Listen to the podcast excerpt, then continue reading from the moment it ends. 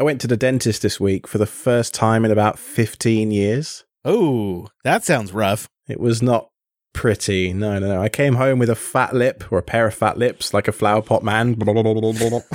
I want a selfie next time that happens.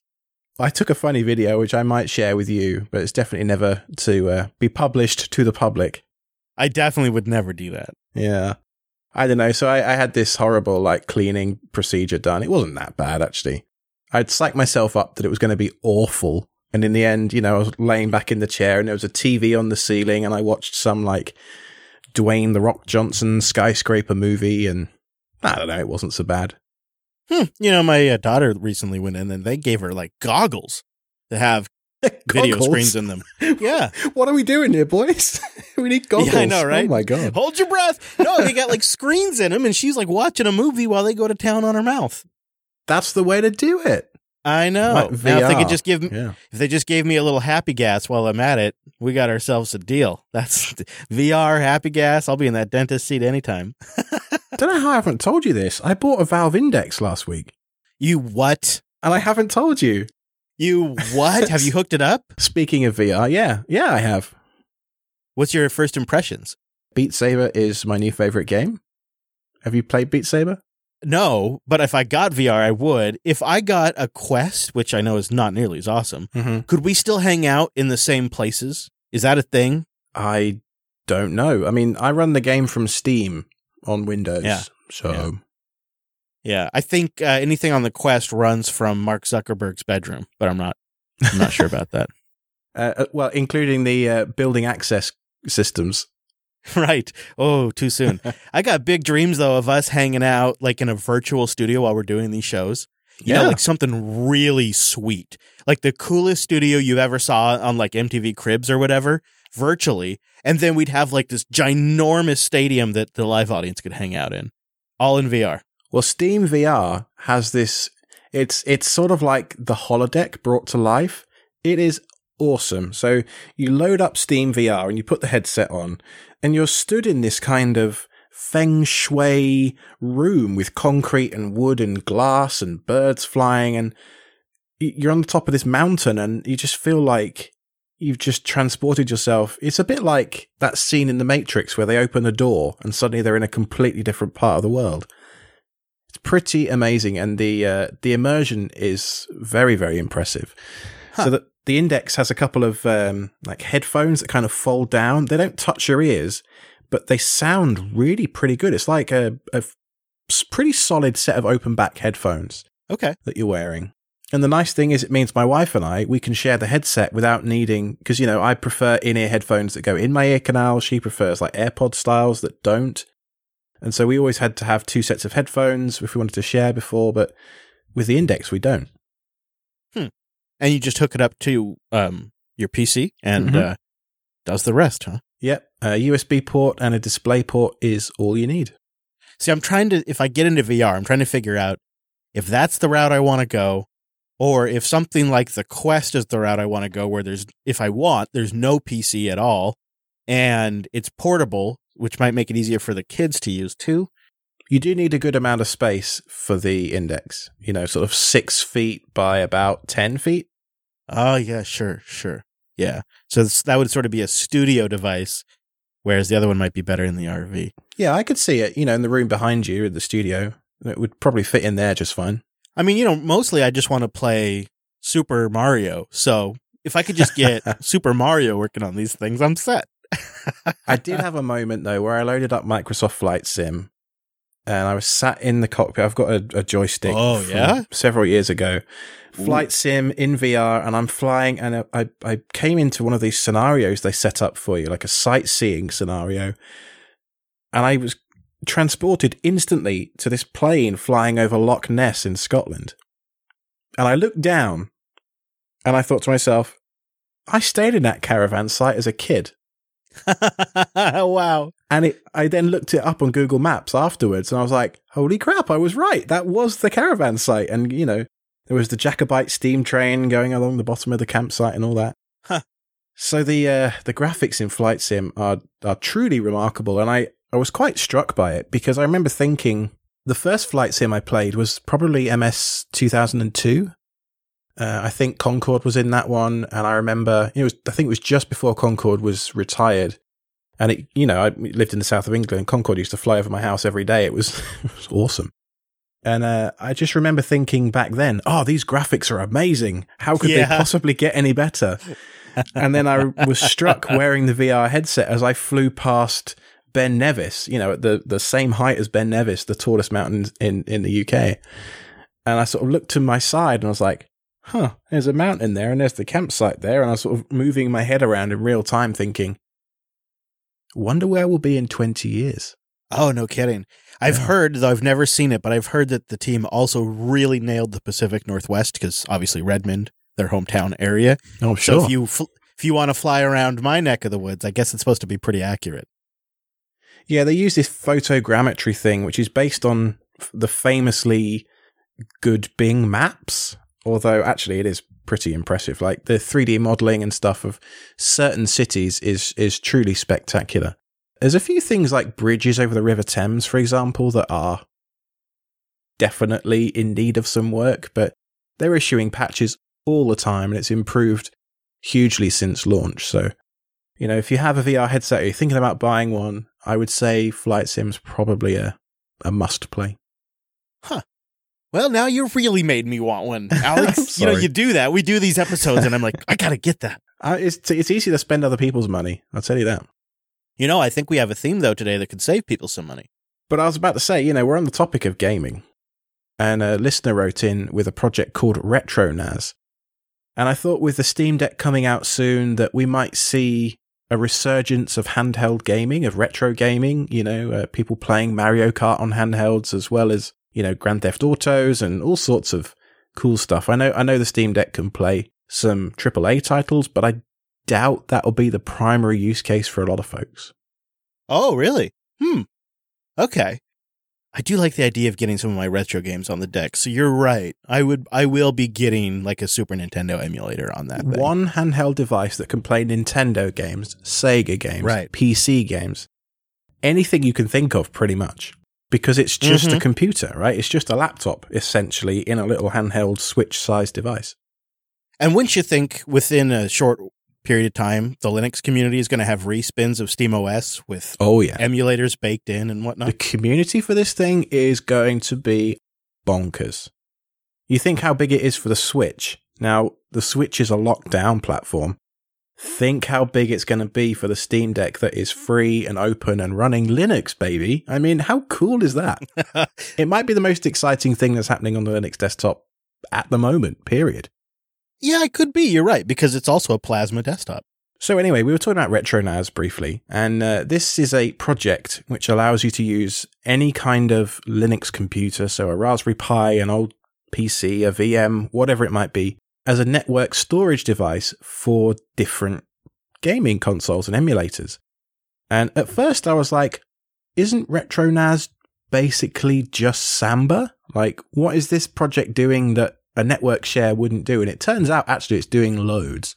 So a lot of these older consoles require things like Samba version 1 and Apple file protocol and all sorts of stuff that's been a long time deprecated for security reasons. And so what RetroNAS does is it, you know, very clearly states we are doing stuff that is insecure. Here be dragons. But what they're doing is they're actually serving games up over the network using all these old protocols to all these old game consoles. And one example, we have several links in the show notes of the uh, the project founder, his YouTube channels, StickFreaks. Uh, there's one example here where he's actually loading up games and ripping ISOs from his PlayStation 3, storing the ISO on his NAS, and then streaming the ISO back to the PlayStation without the disc in it to play it offline and basically DRM freeing the game forever. Oh, that's the dream. You know, when the very first Xbox came out, I got on board that hacking train as fast as possible because you could get the games on the hard drive and avoid the having to fetch the disk and the load times. This sounds like the sweet spot because you could get a Pi powered NAS and then you could go pick up a used PlayStation, like a PS3 right now. How much could that be? And you could basically have trouble free appliance gaming 100, 150 bucks, something like that. Yeah, you know, it's funny. I don't even think retro. when you know when you say retro gaming, I think even older than that. But I guess that is retro. PS3's now. ten years ago, maybe more. Uh, so the list of consoles that supported, there's quite a few. So MS DOS and clones like FreeDOS and PC DOS, uh, Windows 95 and up. We've got Apple GS and classic Mac systems.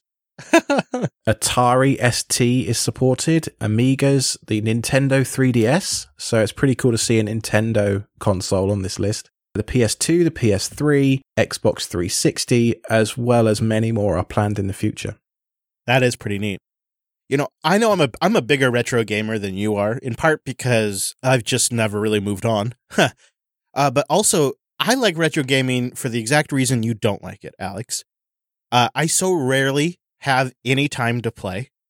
And games like Mario are so easy to pick up and play for 15 minutes and then put down again. Yeah. And so I've kind of been biased towards some of the older Marios because I can load them up on low power devices and they're great for road trips.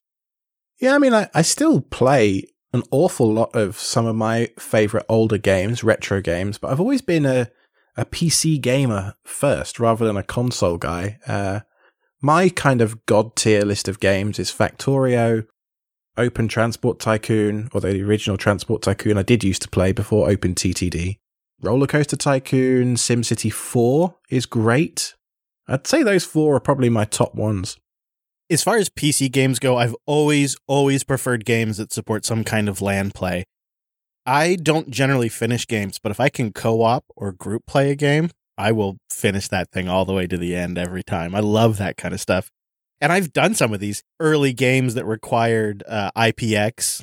Like, I, I, I, I want to say the first StarCraft I played wasn't over TCP IP on a LAN, but I, I want to say it was over like NetBEUI or IPX or something that's just totally not even supported anymore. Showing your age there, bro. I know. You're right actually. Right? Do people even do people even know the struggles that we had to deal with with NetBEUI and the, the pain that Microsoft inflicted upon the networking world back in the day? No, nobody even cares. I don't even remember a time before TCP IP, I'm afraid. Yeah, and then WINS came along. And WINS was just supposed to solve it, but they had to have their own thing. They couldn't choose to use DNS. Oh my goodness, you got me all upset. Uh, the very first game, I think there's two two that come to mind. The very first games I ever played, there was a Stunt Car Racer. My nan had a, a computer with a five and a quarter inch floppy bay in it. Uh, that was on a, I can't even remember what the OS was. There you go, it was that long ago. But then the next one, the first game that I ever had really of my own, besides Lemmings at school, was uh, Monster Truck Madness. Oh, okay the first like game I I really saw take off. Oh my god, I'm doing it again. This is your fault. It was Oregon Trail. Oregon Trail was really big when I was in school, and uh, you know we had just green screens, green and white monochrome type screens, but it was green. And I remember playing Oregon Trail on that to the point where, uh, and it was a buddy and me, and we'd play on it, and then we'd leave it on, and it, would, it burned in on the school screen. the CRT got Oregon Trail burned in on it. Oops. I remember seeing that like uh, betting screens in the UK used to have like Ceefax pages. I don't know if you know what Ceefax was, but it was like a, a version of the internet before the internet, but it came through the TV. I don't oh, know a better cool. way to describe it than that. It was kind of fun. Like everybody knew their favorite page number. Like uh, 606 for me, for example, was like now and next on the on the TV channels. Like it came out with a little like N curses style display. It was pretty cool now I think about it. Yeah, that sounds really rad. but anyway, all the betting shops, they used to be like sports scores on Ceefax as a whole section. And, uh, you know, they used to have these CRTs burned in with these Ceefax logos and stuff. Oh, yeah. Yeah, the CRT burning thing was real in the library in the school, too. Um, and of course, the other game that was a hit back in the day was Where in the World is Carmen Sandiego, which is coming out on. Yes. Oh, I do remember that one. Played that on DOS all the way into Windows. I played that from the text era into the graphical era. I was so young, Loved though, I didn't game. really know where any of the places were or how to even pronounce, yeah. like, Budapest. Yeah. I remember I was like, where's that? Well, that's miles away. It's Hungary. Goodness me. you know, it'd be fun to fire that up again, though. The the nostalgia factor helps make up for the lackluster graphics. I don't mind a game with low graphics because I can play it on a computer and, and the computer won't turn into a ball of liquid metal on my lap. That's nice. True. Yeah, very true. All right, so our very own The Orange One is going to be hosting this weekend a Matrix setup party. So, for those of you who aren't quite sure what Matrix is, we're talking about the uh, messaging system, not bullet time, bullet dodging, dodgy reboot matrices. Matrices? Whoa. Matrix I? Matrices.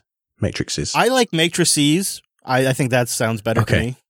Well, if you're not sure what one of those is in the chat context, come along this Sunday, the 13th of February at 12 p.m. Eastern, and we will take you through, or certainly the Orange will take you through uh, how to set up Matrix and Element and all that kind of good stuff, and try and figure out exactly what decentralized chat is all about. I mean, that's pretty exciting. You know, Matrix has so much damn potential, uh, but it needs more users, and the chat clients just need more time. We have a Matrix server at colony.jupiterbroadcasting.com, and one of the things you can do is you can self host your own Matrix server at your own domain, and then you can come join and hang out our Matrix server using the account from your server.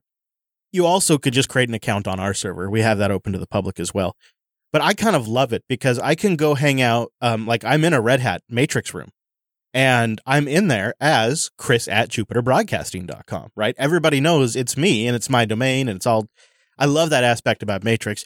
It's also, it's, it's a Slack killer.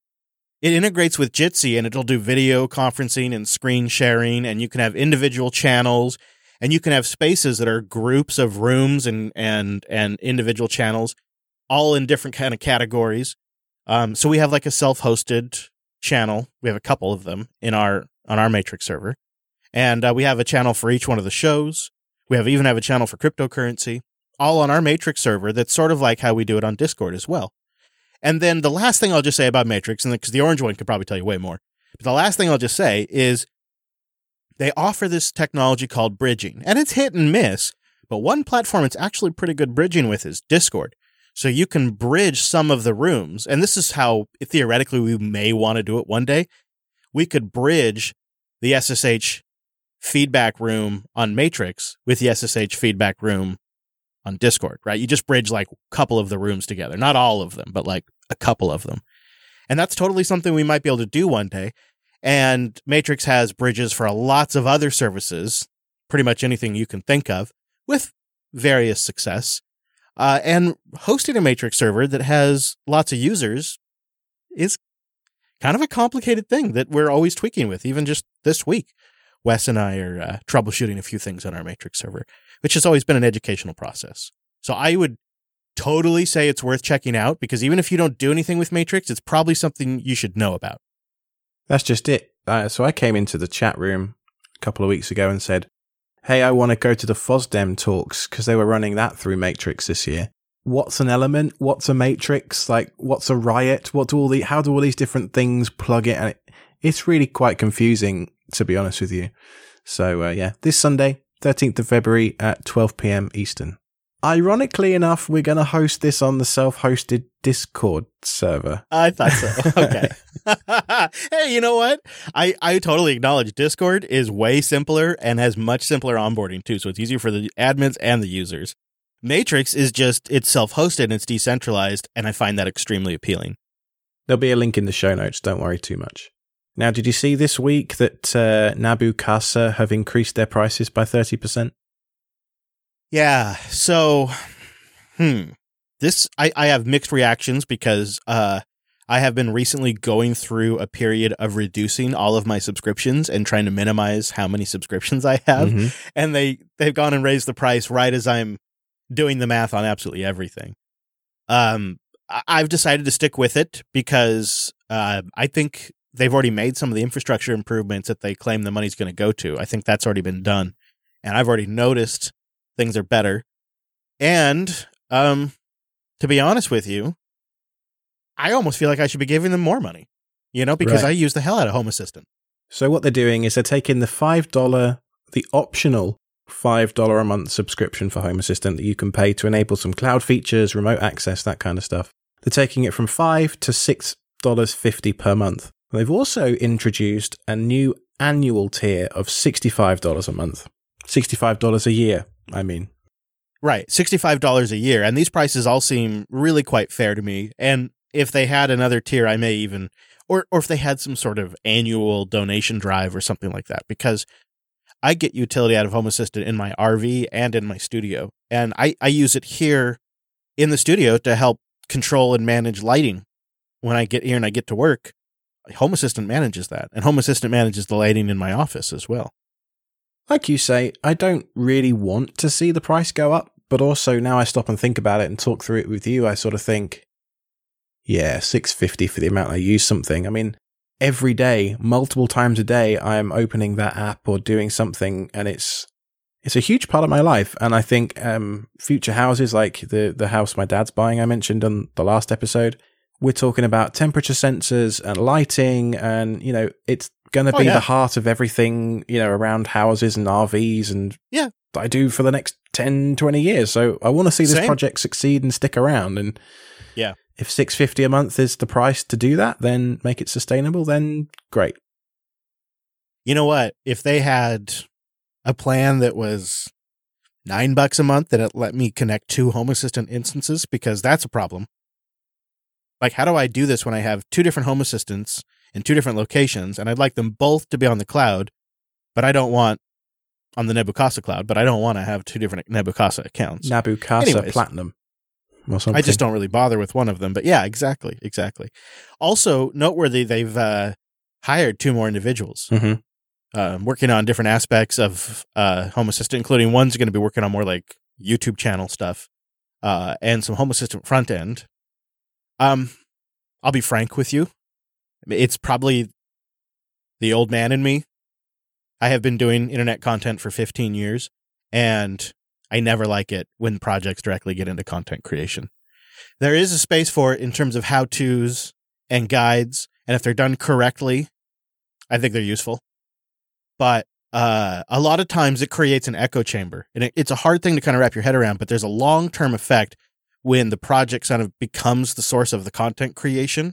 It kind of has a knock on effect, a, a kind of an ecosystem effect on the places that cover it. Usually for the negative, unless they get it just right. We'll see.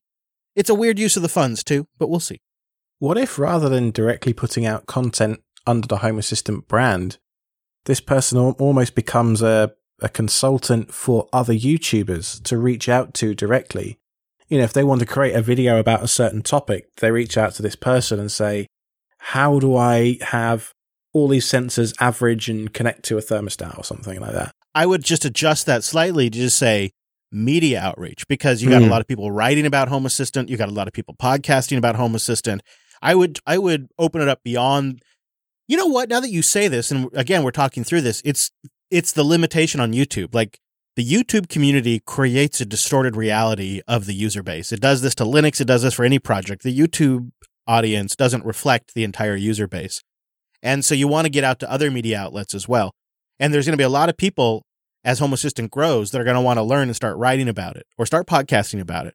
And so I think if they had somebody who was there to help those people get that stuff right, because a lot of times what happens is somebody will come along, they're going to start covering Home Assistant for the first time, they'll get something wrong. They won't understand why what what, decision you know three years was made, and so they'll interpret something that happens today and they'll get it wrong, and they won't have the context because they're still learning, and that's just what happens, and doesn't prevent people from making videos.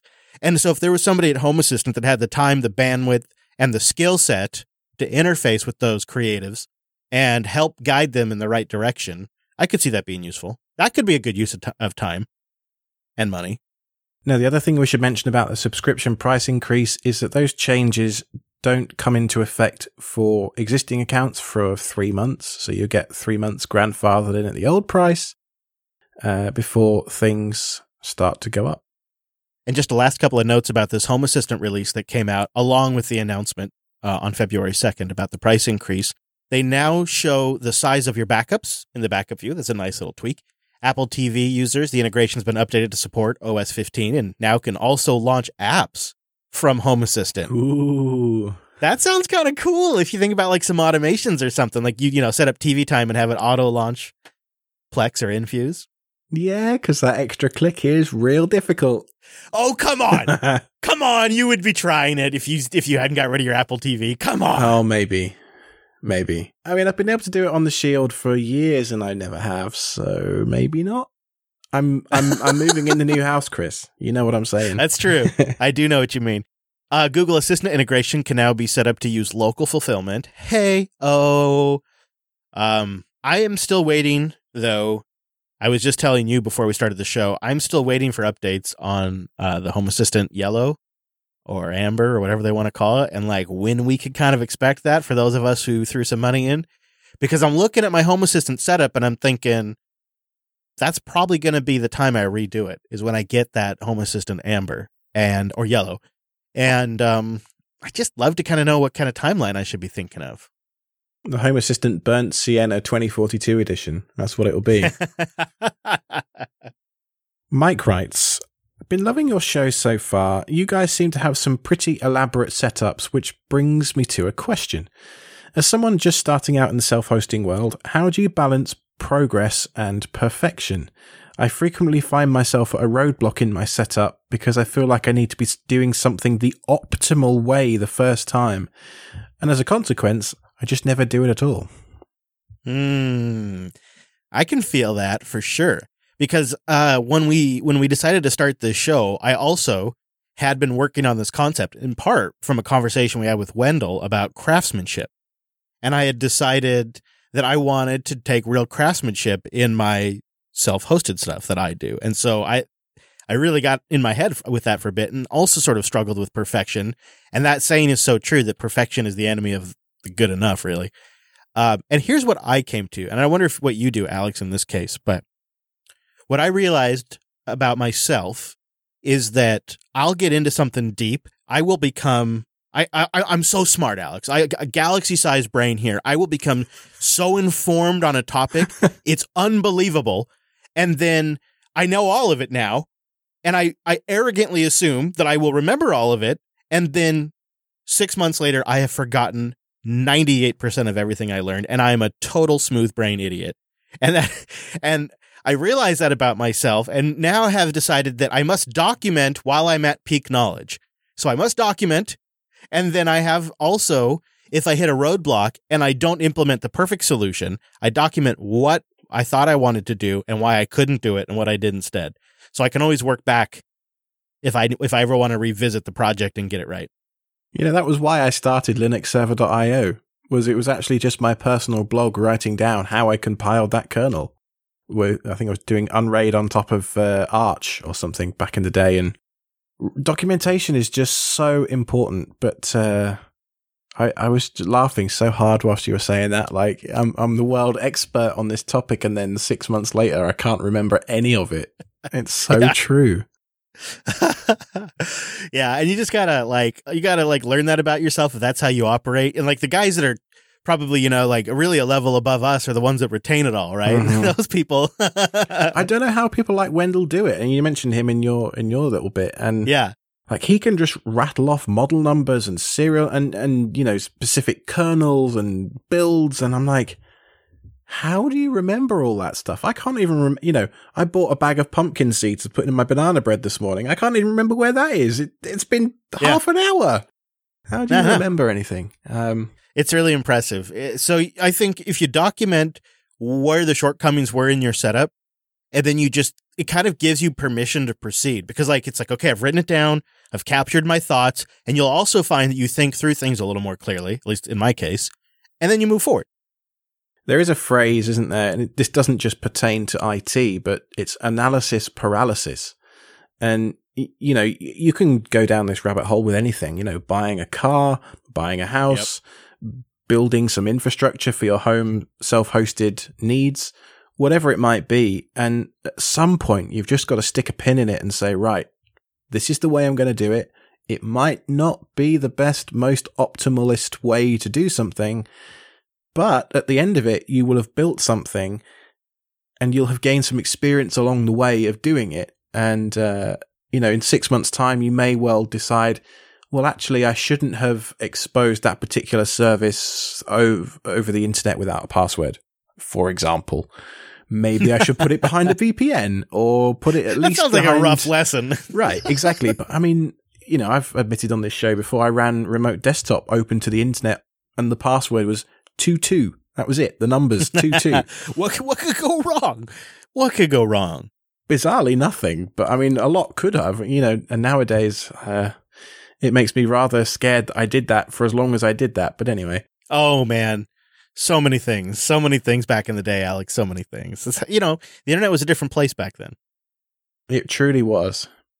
Now, Mike, you've got to think about is there any value in just sitting there twiddling your thumbs thinking about stuff?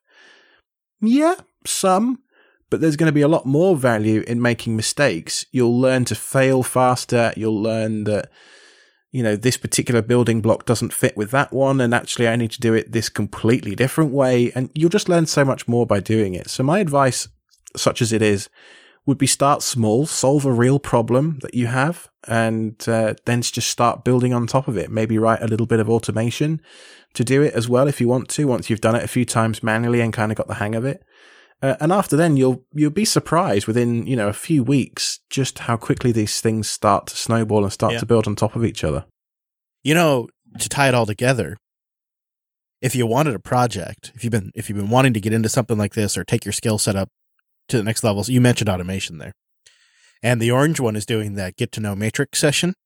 There is a super popular deploy matrix on a system using Ansible going around right now that uh, does a pretty good job. Wes and I were taking a look at it, and we think we may actually use it in the future. And so that could be a great opportunity to combine your uh, peanut butter and your chocolate, and uh, you know, learn a little something about Ansible, learn a something little something about Matrix. I ate my first PB and J this week. Your first? First one. I'm not even shitting you. Like, I've never had one before. All right. Okay. Okay. Tell me. Okay. Hold on now. Hold on.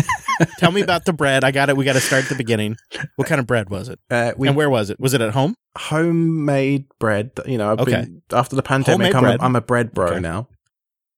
I'm a world expert on bread, you see. What kind of peanut butter? Jif. Okay. Crunchy or smooth? Crunchy, yeah. All right. Now, did you have uh, any problems tearing the bread? Tearing? Why do I need to tear it? Well, sometimes when you apply the peanut butter, the bread can tear. Oh, know, no, so no, if, you're, pro- if you're new. It's proper bread right. with a good gluten structure, dude. Tell me about the jelly. Uh, it was grape jelly. It was very nice. Although huh, the, the, English people jelly. are probably sat here going jelly. It's actually jam. Grape. You know, it's what we would call jam. I mean, grapes all right. Grapes all right. Um, it's okay. So, how thick's the bread? Uh, about the thickness of a finger. Okay, all right. it's not too thick, chunky, not too thick. Nice. Now, crust. what's your ratio of peanut butter to jelly? I just did uh, one slice covered in a you know a, a reasonable thickness uh-huh. of, of PB, and then the yeah. other slice covered in a reasonable thickness of J slam those bad boys together and now i need to know what a reasonable thickness is because i actually go a little heavy on the jam oh about uh, 37 microns i don't know help help were, you, were they equally proportioned this? Was there was there it's important because you need slightly more jam to get the moisture ratio right oh i see okay yeah we don't have yeah. a standardized jam measurement system in this country though i mean you like to measure things in feet and inches maybe we should say i, me- I scrape my jam in eight elbows thickness you measure in American. What you do okay. is just put some on there and then put a little bit to where it seems like too much. Yeah. And then that's just right. Okay. That's how you do it. Okay. So how'd you what'd you think of it though? For consider it a beta, but would you don't consider it the final word on peanut butter and jelly because let me tell you, you can really take those things up to eleven. Like okay. there's some toasting techniques you can do and stuff that'll really take it up a notch. But uh, what'd you think? It's a delicious, delicious sandwich. It is a beautiful mix of sweetness and gooiness and oh, where has it been all my life?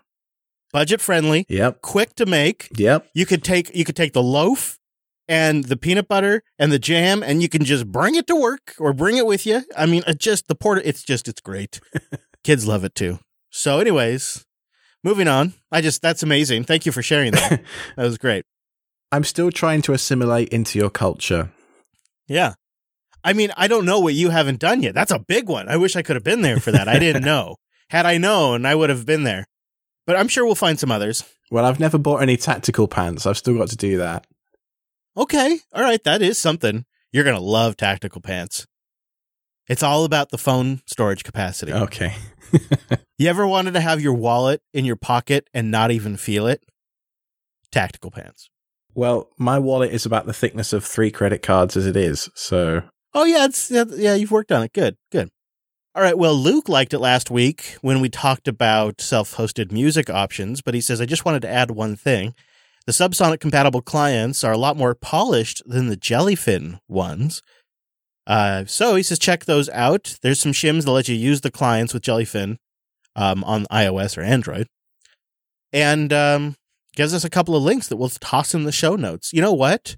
I have good memories of Subsonic, and I know that that's gone a couple of different directions over the years, but for just a brief period of time, I had Subsonic downloading all of my podcasts, and then I was streaming them using apps from the Subsonic server, and so I could kind of keep my play position sync across, synced across all my devices using that. It was so great. Now, Sam writes in, and I think this is a question for you, Chris. My partner and I are about to embark on our first ever week long road trip around the north coast of Scotland, the Scottish 500. We've rented a van conversion for it and we'll be out of reliable cell service for much of it. I've got about three weeks of time and a drawer full of Raspberry Pis and USB hard drives. Do you have any recommendations for a quick and dirty mobile media server uh, to keep us entertained in the evenings after a long day's drive? Hmm. So you're gonna need uh mobile power. So you're probably gonna want to look at like one of those Yetis or uh, not Yetis. What are they called? The Blue Yeti. Jackery? Jackery's another one. Yep. There's several of those portable power units. You're gonna want something that uh, is easy for you to charge while you're driving. Like you could plug it into the cigarette lighter while you're driving, and then um, I assume they have them over there. And then you just run it over. You know, you have full charge and you just run it while you're parked. Uh, and then I think you're also going to want a LTE router like the um I can't remember which we what we've recommended before. You probably do, Alex. That little that little uh, slate router that we've recommended before that you can actually use to to do Wi-Fi and also manage the LTE connection. The GL.iNet. Yes, thank you. Because you're going to need networking. And then you could connect the Raspberry Pi directly to the TV using HDMI out if you're adventurous like that. Um, or you could get something like the Fire Stick or some of the other, or maybe if you already have a set top box at home, you just bring it with you. And because you need something to get the uh, picture onto the TV, and that's it. So you need power, networking, and a way to get it on the TV. And then for the Raspberry Pi, what I would recommend, since you're only going to use it for a road trip, right? It's not like it's going to be like your setup for five years. Load the thing up with some USB storage on a hub. It works. I know it's crazy, but you can you can take a USB hub, you can plug a couple of like one terabyte disks or two terabyte disks in there, and then like a maniac, what you do is you just use Btrfs on those because it's a Raspberry Pi. You're not going to want to use ZFS, trust me. And you can just join those two disks together as one volume. So if you got, say, for example, two one terabyte external disks, I recommend SSDs if you're in a van. Um, it'll show up as a two terabyte volume, and you could get those off Amazon or if you maybe already have them, something like that, and that'll work great. What about even more simple than that? Just a laptop. Yeah, and especially if you don't have a TV in the van, right, or a tablet. It's got speakers. It's got a battery in it already. Uh, you won't need any networking. Well, if you got an iPad too, you could do like the Yeah. Plex Sync thing. Yes, Plex Sync. Does the iPad support playing videos back from USB storage? I would imagine it will, right? You could use Infuse on the iPad to do that. Yeah. Lots Totally. of options. Yeah, And the speakers on the iPad Pro are particularly good, I must say. yeah. Really depends on what you already have. It depending on the Hmm. hard because you could depending on what you have. If you got the Pis, I mean, really, if you got two Pis, you could have one be the NAS, and you could have one set up as, uh, you know, connected to a television playing the videos. Not everybody's a double Pi wielding maniac like you, Chris. Some of us are. yeah. Well, he says he's got a drawer full, actually, right? So, or she, Oh, they he- say yeah, they got a drawer full. He does, Yeah. in fairness, say that in the uh, yeah. in the question. so I actually kind of, I, I kind of feel like I might consider then uh, setting up like a Kodi or something like that on a Raspberry Pi. I mean, I mean, uh, unless you already have a set top box, then I'd probably go that route. Thanks for the question, though, Sam. Lots of feedback this week, so thank you all very much for writing in. Um, several more of you wrote in about the East Coast Spring Meetup that I kind of floated as a, as a vague idea in the last episode. Uh, so enough of you wrote in that I think we're actually going to do this. Uh, provisionally, I'm thinking somewhere around the start of April in Raleigh. Uh, I'm not entirely sure when, what type of food we'd have. Probably like a brewery where we can all just go and get snacks and beers and that kind of thing, and be Oh, outside, awesome. so it's all safe, right, in these times. And uh, yeah, so just keep an eye out on the meetup page for that. I'll obviously announce it in the show as well, and see if I can't convince a certain Mister Fisher to fly out as well, maybe. I imagine it's pretty pretty nice there in April. Right? Apart from the Like, pollen, the pollen can be pretty bad, but uh, Hmm. it's I don't know if that gets me too bad. it's I mean, beautiful knows? weather. Yeah. Oh, like a self-hosted fest kind of thing. Which uh normally in April, like I'm gearing up for Linux Fest, but there's no Linux Fest this year. Yeah, that's what I'm thinking. We need our Linux meetup in in April. Yeah. Well, thank you to our members, our SREs who keep the show going. You help keep it independent. We get to be choosy about our sponsors. We truly like and use Linode and Tailscale. So we can wait until the right sponsor comes along and pick to work with the sponsor we think is a good fit for us and our audience. Our members give us the leverage to do that. And when you sign up at self-hosted.show slash SRE, you get an ad-free version of the show and an extended version of the show with a post show at the very end. You can also support the entire network and get access to all of the network shows ad-free at jupiter.party. And as you well know by now, self-hosted.show slash contact is the place to go to get in touch with us. You can find me on Twitter at Ironic Badger. You can find me on Matrix at Chris LAS. Boom! Oh, I think. I don't really know how you find me on there, but join me on there and say hi. And as always, thanks for listening, everybody. That was self-hosted.show slash 64.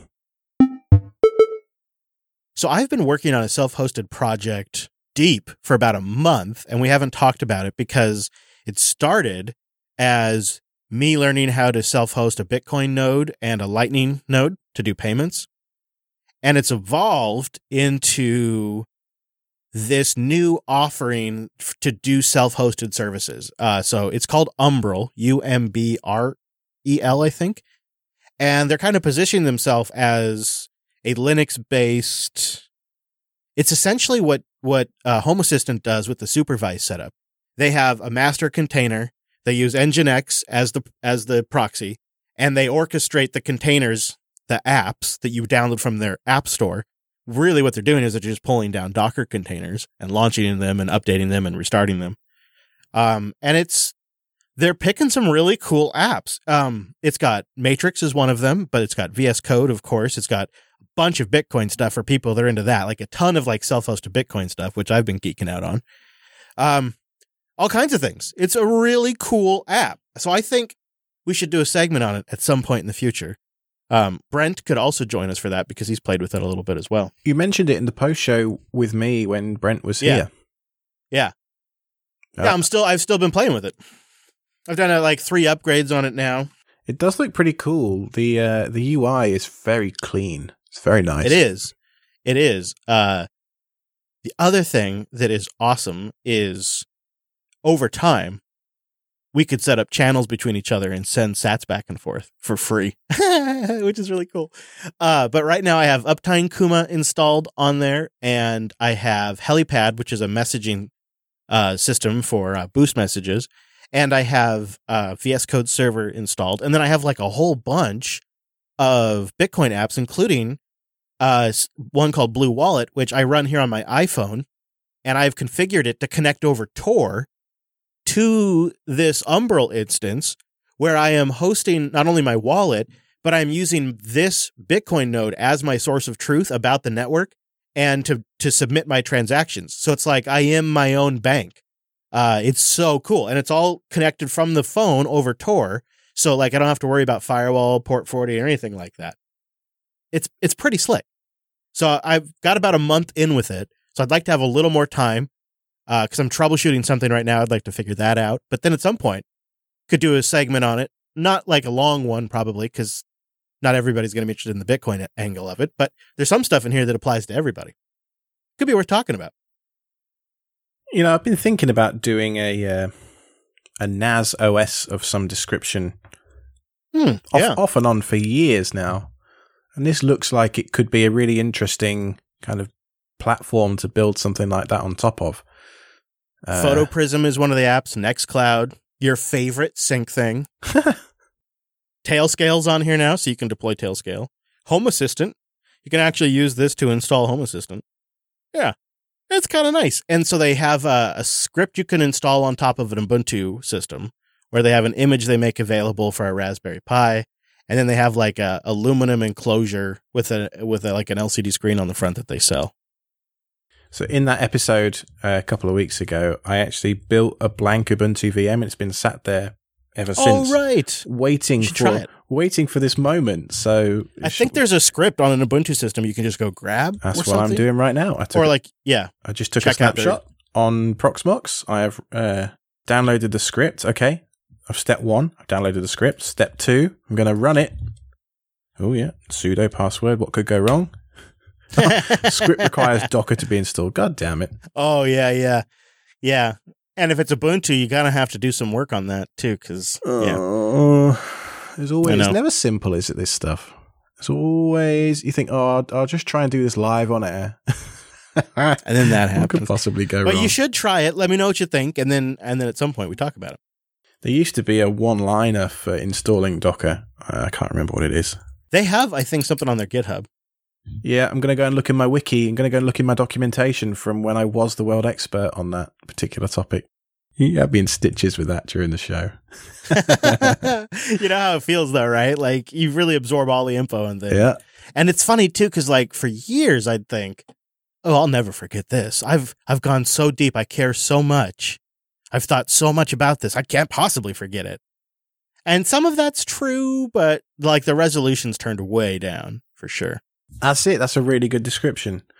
What you need is that like TV style FBI enhance button. Yeah. But for your memory. if you could like plug into a VR headset and it like analyzes your memories and then replays them back in higher resolution. All right. Docker is now installed. I'm now installing a bunch of other prereqs. FS Watch, JQ, curl, git. Yeah, it's a lot of stuff. We won't be there. So when it says start Umbrel on mainnet, what does that mean? So you have you could also run it on there's a Bitcoin test network for testing development. Um, so you're running it as a script. So what I've had to do from time to time is I go back in that directory and I've had to like stop or start it or do an update from there. So that's the stuff I'm still figuring out. So um, they have an update option from the UI. That's been working for the last two updates, but for one update, I had to go down to those scripts and I had to do the update from there, which they make totally doable. And they make it possible to start and stop everything using the script. And it's not bad at all. I just would prefer to be all done with Docker Compose and not some shell script, you know? And I would have preferred to be able to run it on CentOS and not Ubuntu, but I don't mind. Well, Compose is a, a prerequisite here. I just had to go and install Compose. I think they're using Compose on the back end. Oh, okay. Right. But you still need their little script to like orchestrate it all and it's fine except for it just feels like it kind of takes over your box and i would just prefer to just have everything in one big docker compose so once i've got this spun up which it will be spun up any second now it's downloading a bunch of docker containers whilst we're talking uh, what do i do next? There's a test net a reg test a i think if you don't do anything i think it just goes on the main net but um, you want to be on the main net but then so the first thing it'll do is it'll sync the bitcoin node uh, and that'll take a long time like three days, possibly. Oh God. Uh, yeah. And then you come back to it, and you, well, you could actually install a bunch of the apps, but any of the apps that require Bitcoin node information will have to wait for the sync to finish. I only gave this VM 32 gigabytes of disk. Is that going to be a problem? Yeah, you probably want like 500, 600 gigs. Oh, okay. All right. I will mount it via Samba. There you go. You see? Now you're really getting in. I mean, I already have the space. I may as well use it for something. You're committed now, though. Now you're committed. All right. It says your Umbrel instance is now accessible at this oh, IP nice. address. Oh, look at this little animation. Oh, this is kind of cute. Yeah, they've done a nice job. Yeah. If my NAS OS looks even half as good as this one day, which I'd have to start building it first. But well, it's good to get ideas, I suppose. Um, and then uh, you're running a node on the Bitcoin network, so you're also helping to add secure, con- decentralized consensus to the Bitcoin network too. Slight issue I'm going through the wizard and it won't let me uh, go next on. It says you'll need this password to log into your Umbrel, but it won't go past that page. Any uh oh. Is there password complexity remember. stuff? I don't know. Oh. Maybe. I have a I had I generated a password from Bitwarden, so and it's they're all super crazy. Yeah, no. Oh yeah, but this is only local, isn't it? It'll set up a connection to Tor though. This must be super boring for people to listen to. Yeah. Right. We could uh you just have to tease us with something. Tease us. You know, give us a good tease and then next time we'll tune in we'll find out what happened. oh yeah, find out find out what happens next Stay time tuned and find out. on self-hosted.